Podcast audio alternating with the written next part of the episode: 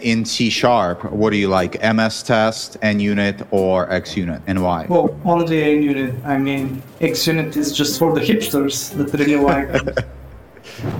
In the realm of code, a star takes flight, Anton Angelov, a beacon in the night. CTO, co-founder, a title not so small, automate the planet, he's done it all. Bellatrix framework, his brainchild so grand, making test automation easy across the land. Author of the books that testers hold dear, design patterns and automated testing, also clear.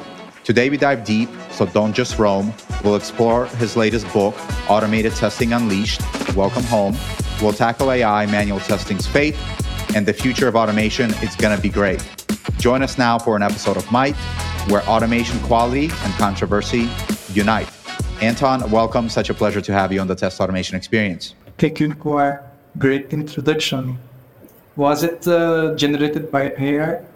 No, I, I became a poet in the this year. Oh. no, no, I'm totally joking. Yeah, I I don't have the time to become such a great poet in short time. Yeah, uh, AI generated. Thank you to ChatGPT. Perfect.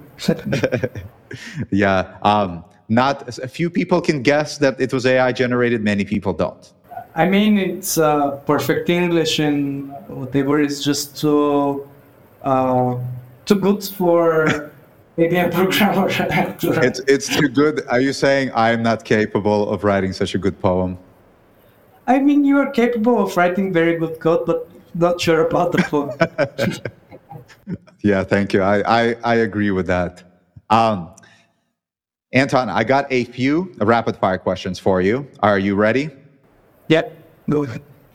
Um, is manual testing becoming obsolete?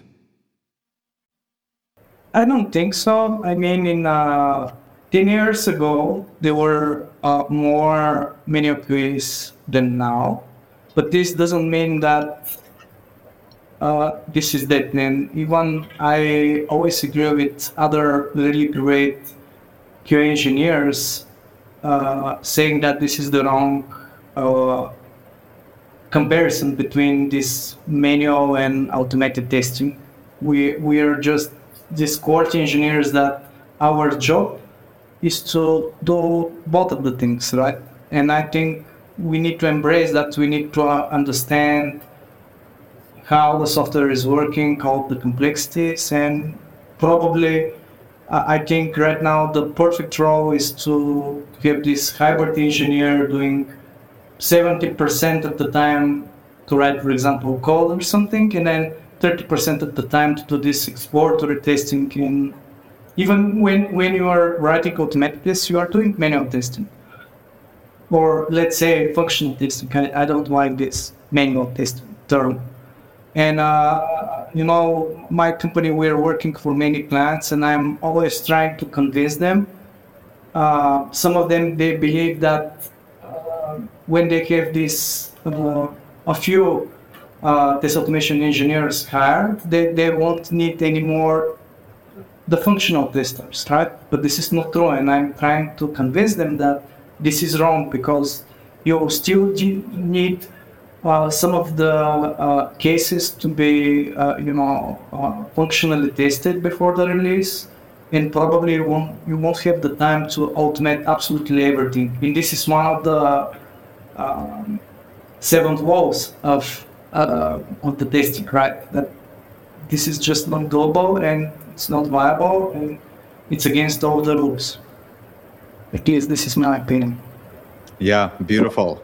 Hey everyone, just want to take a quick moment for some awesome news. So we have a bunch of legacy Sauce Lab swag remaining and we're trying to give it out. So if you want some Sauce Lab swag, what you have to do is subscribe to the YouTube channel and comment down in this video below. And every single week, I'm going to pick my favorite comment out of the lineup and I'll contact you and I'll send you some awesome hot sauce, socks, t-shirts, and maybe some more. All right, back to the program. What are your favorite automated testing tools to use? Tools? You mean frameworks, libraries? Whatever. What if you get a choice of automation libraries, tools, frameworks to use? What are you doing? You know, it's always not just. It, it really depends on the context. and uh, what you need to automate and how you need to solve the problem. Mainly in in from project to project, this is really different because, for example, one of the projects you're automating mobile apps, then probably you will pick Appium. When, uh, for example, if you are talking about um, web automation, then of course we're not just using plain uh, WebDriver, but we use, for example, some kind of a framework, no matter whether we wrote it or not. Um, in my case, in, in most of the projects, we're using the framework that I developed a couple of years ago, and I'm a fan of WebDriver. Right now, I know that there are other popular hyped uh, uh, libraries. They have their place, uh, but let's say that I prefer to write in C Sharp or Java. I really, I, I mean, a lot of the time when needed, I, uh, we work with JavaScript and everything, but it's not really my thing, and I think the code would a little bit better than other object-oriented languages. Maybe Okay. if we worked, if if we lived in another world, and um, you know, I have a book behind me about Kotlin. I really like Kotlin, and if everything was written in Kotlin, it's perfect because it's like uh, they have everything from C Sharp to Java to JavaScript, all of the best stuff in one language. I really like it. But the truth is that nobody is writing automation on. So we need to stick with Java or uh, if I need to choose, I will always pick C Sharp. Um, in terms of Java, what do you like, JUnit or TestNG? Um, it really doesn't matter, but usually in most of the projects we use uh, the latest version of JUnit, to be honest. What about for API testing? We use most of the time rest assured is alright. I mean, originally I started working on C Sharp. It was a little bit uh, years ago when when I uh, you know started again to use Java because I, I know it before, but professionally to use Java again, it was a little bit uh, strange for me to use rest assured compared to other C Sharp alternatives. But it's all right. I mean, with in many really hardcore projects that I uh, uh, had to work uh, through the years, we managed to automate everything. So I think it's a really very top. So it's always our first choice. I don't like experiments. I mean, if something proven through the years that it's working, we continue using it like WebDriver. And they and like rest assured they have this really huge community of people that are using it. If it still works, we will continue to work with it.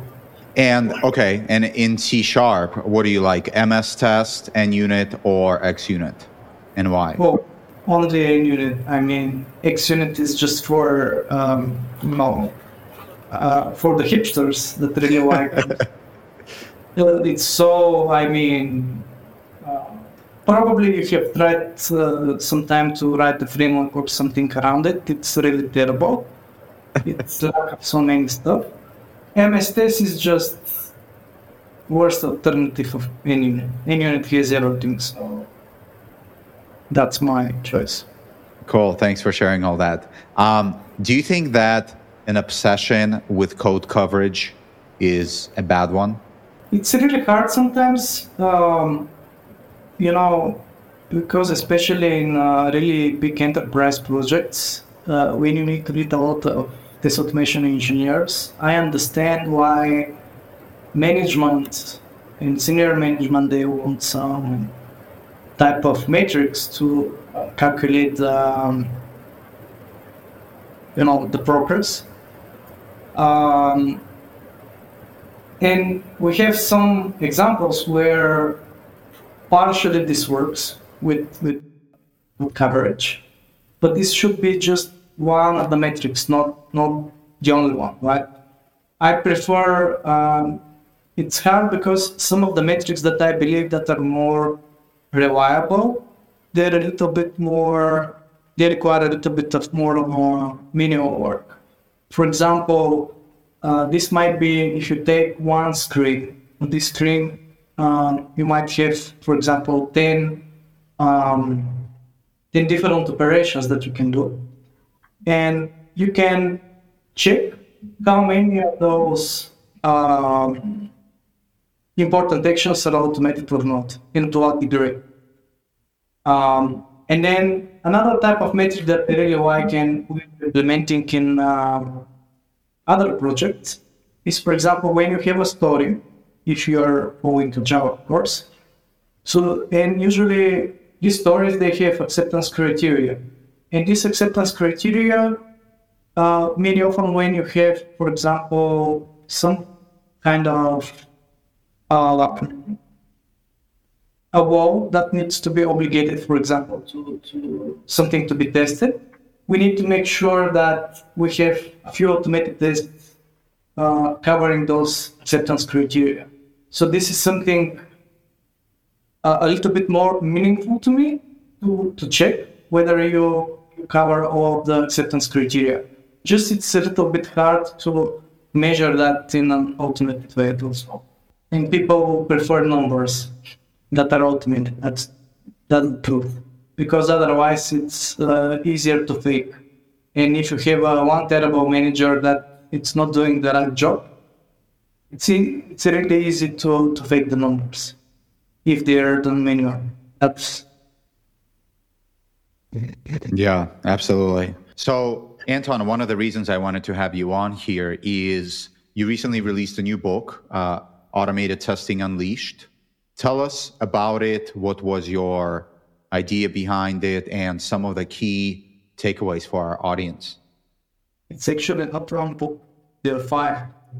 There are five volumes. What a minute. Um, this is the whole book. yeah. So, so let me rephrase. You rele- released an encyclopedia of automated testing books. Tell us, tell us about that, please. When I started uh, there wasn't actually such a job like this automation engineer. We were just getting started. Back then, we had just QA. And this QA role, quality engineer, usually it was this type of hybrid. Uh, at the beginning, it was just uh, this functional testing. And with time, we have Selenium IDE, etc., and started to write code. Uh, and the problem with that is that I was just getting started and working when all of those libraries and approaches uh, come to life and actually the profession was born. And the problem was that we didn't get any books.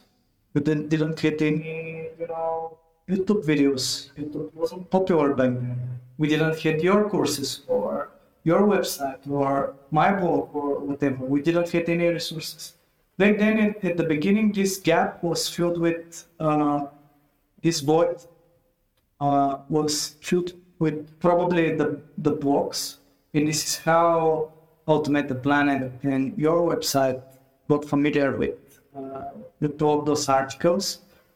Uh, but at some point, you're doing right right now. You have your own show you're doing visuals I'm recording videos as well. Now the new format is video because when I start talking about subjects, it's really hard for me to, um, you know, put everything just in a single article when nobody is reading. This is the truth. I mean, over the years now, it's TikTok, some one minute videos, nobody uh, has the time to really read uh, five streams article. However, more and more when I'm doing interviews with uh, new engineers, they are telling me, okay, I learned how to code or whatever, watching uh, YouTube clips and uh, reading blog posts. And when you start, uh, you know, interviewing such people, the problem is that their knowledge is completely not systematic. This is the reason why we have universities, why you need, like, for example, four years to be a really good engineer, right? Because you, learn how the websites are working. Uh, you know what happens when you click the build button and uh, what is DLL and what is MSIL or what is a virtual machine. Uh, translating this MSIL and what is the difference between Java and JavaScript, uh, like languages. But, but again, the, the world is much more complex than 10 years ago with, uh, you know, all these microservices, with all these new asynchronous technologies in the web, with all those clouds. And people, in order people to be really good, um, all of those pieces that they need to know, the API testing, uh, the web automation, the desktop, the continuous integration with all the tools, the, the report portals, uh, all of those, these are different clips, etc. on YouTube, but they don't know how systematically to uh, learn them. And it's always a chaos in their head, right? So they're not really good. So I was thinking, okay, maybe I released first my two books about design patterns this is fine. And uh, this is, for example, for more like regular positions or senior people. But the problem is that this new generation of test automation engineers, and not only, by the way, many people, even the seniors, can find meanings things here, but especially the ones that are junior or regular, they need a systematic approach to learn all the stuff. And this was the reason why I was thinking, I started to write I was picking through all the chapters, but then there were 40. But one book is like more than 300 pages, right? It's just one of the topics, but the topics are so many. So, for example, just for API, there is a whole book that it's like 400 pages because, you know, there are too many technologies.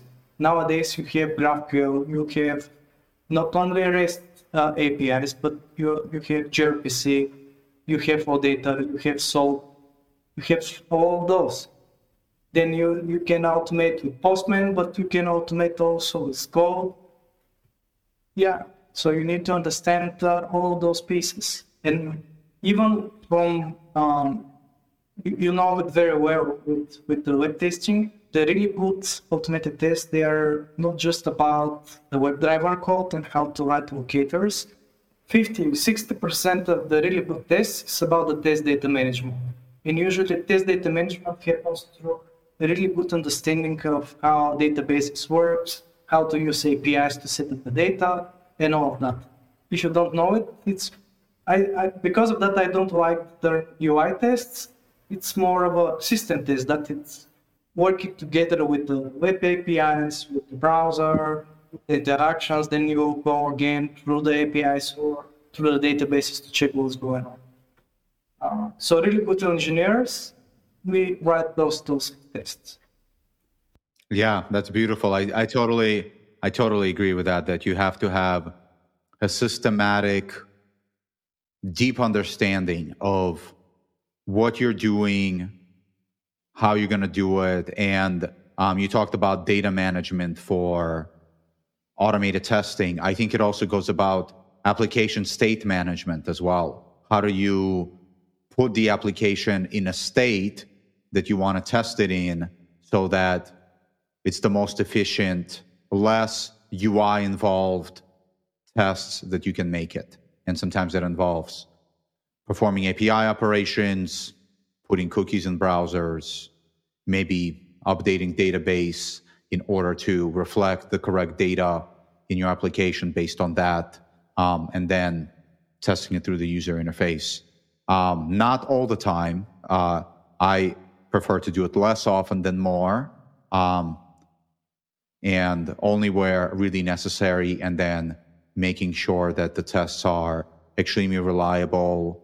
Like I like to shoot for a random, seems like a random metric, but for me, it's a forcing function to ensure high quality UI tests is 99% pass rate because um, like you you probably know if you ever seen a graph of execution of automated tests in CI or any system of like unit tests, right? It'll be a pass rate of 100% for a really long time, like day after day after day after day for the weeks at a time There'll be some failures at some point.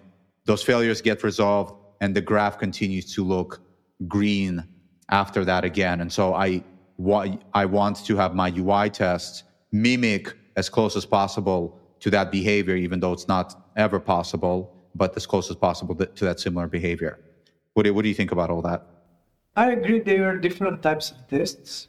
Uh, in my experience, usually to achieve what you're saying, of course, this is like the unicorn, unicorn of the make this to be always great, which is uh, what we uh, always uh, strive for.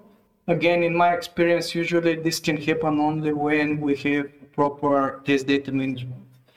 Uh, many often when people use hard-coded data, for example, they think that a product that they're going to buy in the shopping cart is always there or always restored from database restores each day. Usually, at some point, this is not the case or something was changed. I usually prefer always to uh, set up all these dependencies myself. And usually, uh, this leads to uh, this state that you mentioned. Uh, I believe that we need to have a small percentage of just UI tests like you described. Um, and for example, this might be um, in, in some systems, even live, we can execute such tests. Uh, we, uh, uh in the past, I used the term heartbeat tests. They're running every two minutes, just five of these tests. They're checking the login or whether the forum is live and the shopper account whether whether it's up. Um, and those like UI tests, they're just checking the UI even live, not not on the test environment. Uh, of course, this type of set of tests might be just a smoke test so suite to, to check that the test environment is up and running before it's the main collection of the tests. This is final. I know you work with some clients and help them with automation and beyond. You co- you come in probably to some of these clients where they're not very mature in their automated testing approach. I imagine. Um, how do you deal with situations where you're brought in to do automated testing, but they assume that automated testing should only happen through a black box, right? Should only happen as a um, end-to-end UI test versus other types of tests. How do you progress beyond that, and expand automation into different areas and make sure that automation is applied at the right places? And sometimes I know you might not even have access to the developers, um, and where developers do need to provide some extra assistance and so on. How do you tackle these challenges? It really depends on the context and the company. Uh, in my case, usually when people come in, I go there as a consultant to, to see how the problems can be resolved. Usually the things are bad, right? They have many problems, and during the consulting, the our company is doing it a little bit in a different way. What I mean, it's not like a typical outsourcing where I would just hire a few engineers and give them to them, and they will say, "We are going just to automate the UI," as you, as you said.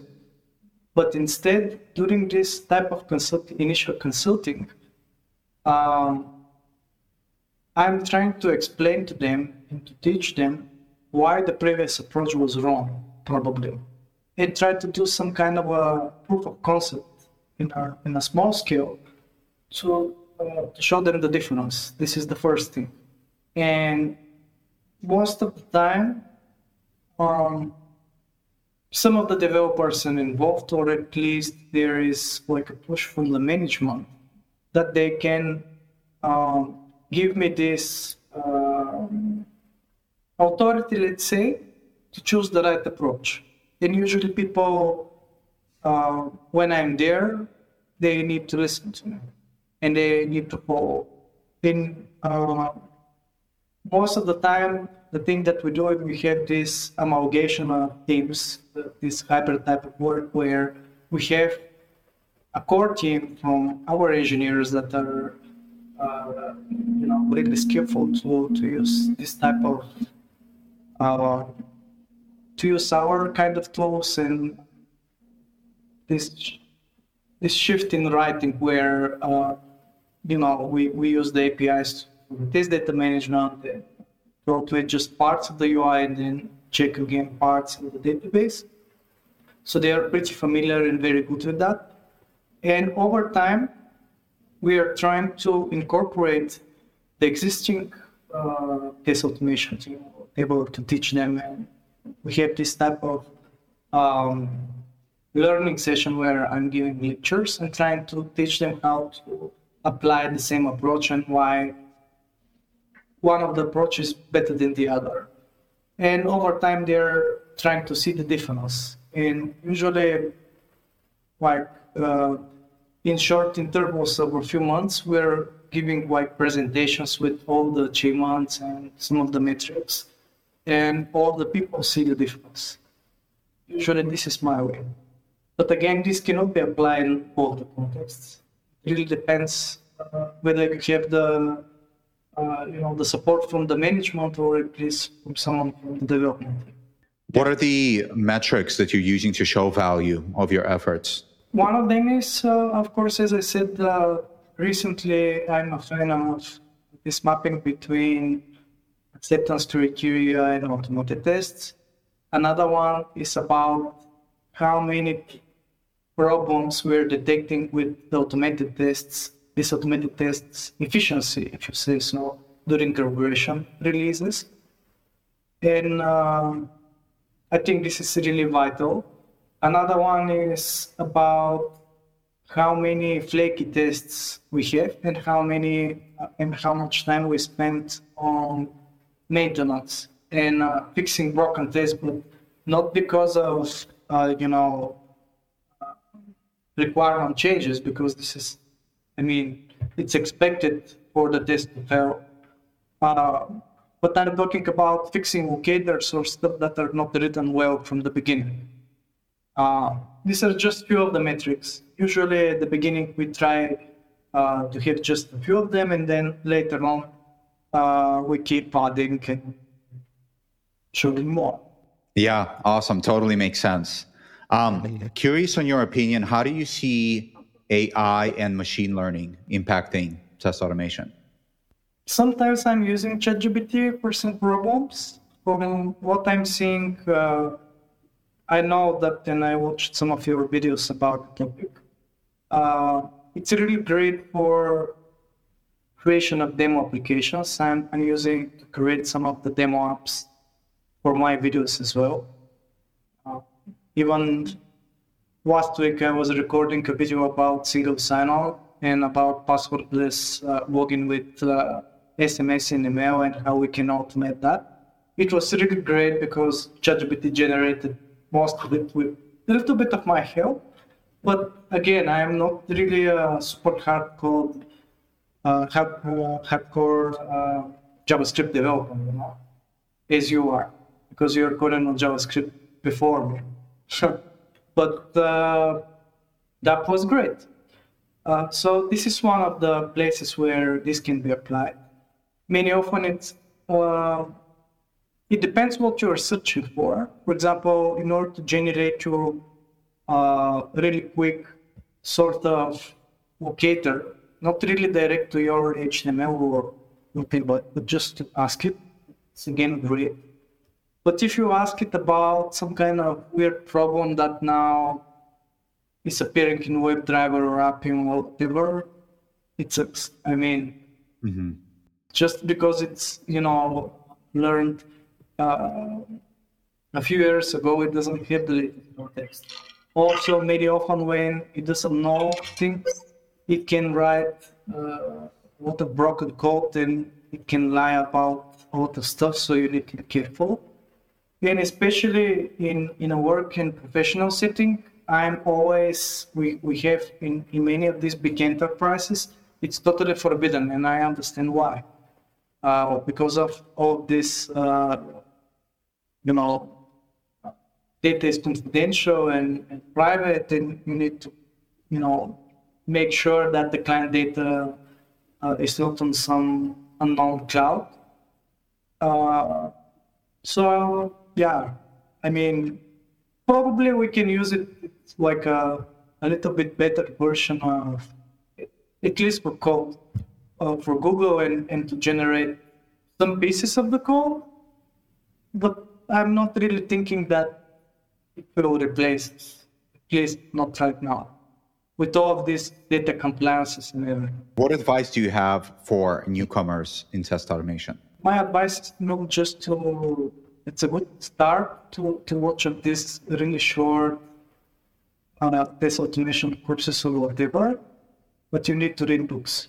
I'm not speaking even for mine. I mean, there are so many books, as you can see behind me. I'm really a huge fan of books. Uh, it's just structure, and you need to attend, even if it's not a university, but some kind of a more structured program by a mentor who are I don't know, at least half a year or one year if you really want to be a great engineer. Otherwise, this won't happen. I mean, you will be just always uh, receive much less and won't be good. That's my advice. Yeah, I, I totally agree with you on that point, Anton. For me personally, I think I had the best evolution in my career when I stopped focusing on tools and I learned, uh, I read the book Clean Code. Um, I read a few other books around software development and engineering, uh, design patterns. Um, and that allowed me to have the best evolution of my automated testing code and made it able to grow and scale and be reliable, be maintainable, be valuable. Um, and then outside of that, focusing on like strategies and um, generating value as a as an engineer on the team. Um, that helped me the most versus before when I was first starting out, I was just focused on a tool. Uh, I started a long time ago where I'm sure you're aware there was a tool called QTP. Uh, that was the first tool I started on. And so um, I was just focused on using QTP the best that I could and not thinking about all these other things. So totally agree with you. And yeah, always you need to do the exercises and it's about writing code. But because if you're, because there are some people that are just uh, attending or watching videos, you won't learn to code without actually writing, you know? Because nowadays I, I'm a really big fan of Pluralsight, for example. They really have, when I need to learn new technology, I'm just starting it. We have subscription. Everything is there. It's really great. But just by watching some courses, if you don't apply if you don't start experimenting, etc., debugging the code, you want to learn. So you need to do all the exercises. And I really um, in, in all of the books, actually, uh, after each of the chapters, there are a lot of exercises. And uh, the last piece, the volume five, is actually about explanation of all the exercises with, uh, because they're hard and you need hard exercises to, to be uh, to learn the topics. Mm, very cool. Yeah, I'm looking forward to getting my hands on and doing some of your exercises. Hey, Anton, where can people learn more about you? Where can people get your books and then learn more about you? Uh, they can visit uh, automatetheplanet.com. But this is my website. Uh, the books are sold, they're selling on Amazon, on all of their websites. Uh, of all eight of them. And usually, if they follow me on LinkedIn,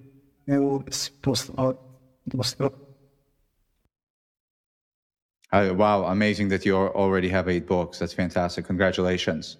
Um, yeah, and uh, everything will be linked down in the show notes. So if anyone wants to grab Anton's books, go down there. They'll be there and his website as well. Anton, thank you so much for joining us today. It's been such a pleasure to chat with you all, as always. Uh, me and Anton have been longtime virtual friends for many years. So it's good to reconnect every few years. Um, it's been a pleasure, and I'll see you next time. Thanks for sharing. Bye, everyone. Bye bye. Hey, and thank you so much for tuning into the Test Automation Experience. If you enjoyed the show, please don't forget to give the show a thumbs up, subscribe down below. And if you have any questions about what you saw, any comments, comment below. I respond to every single comment. And thanks so much for your time and see you next time.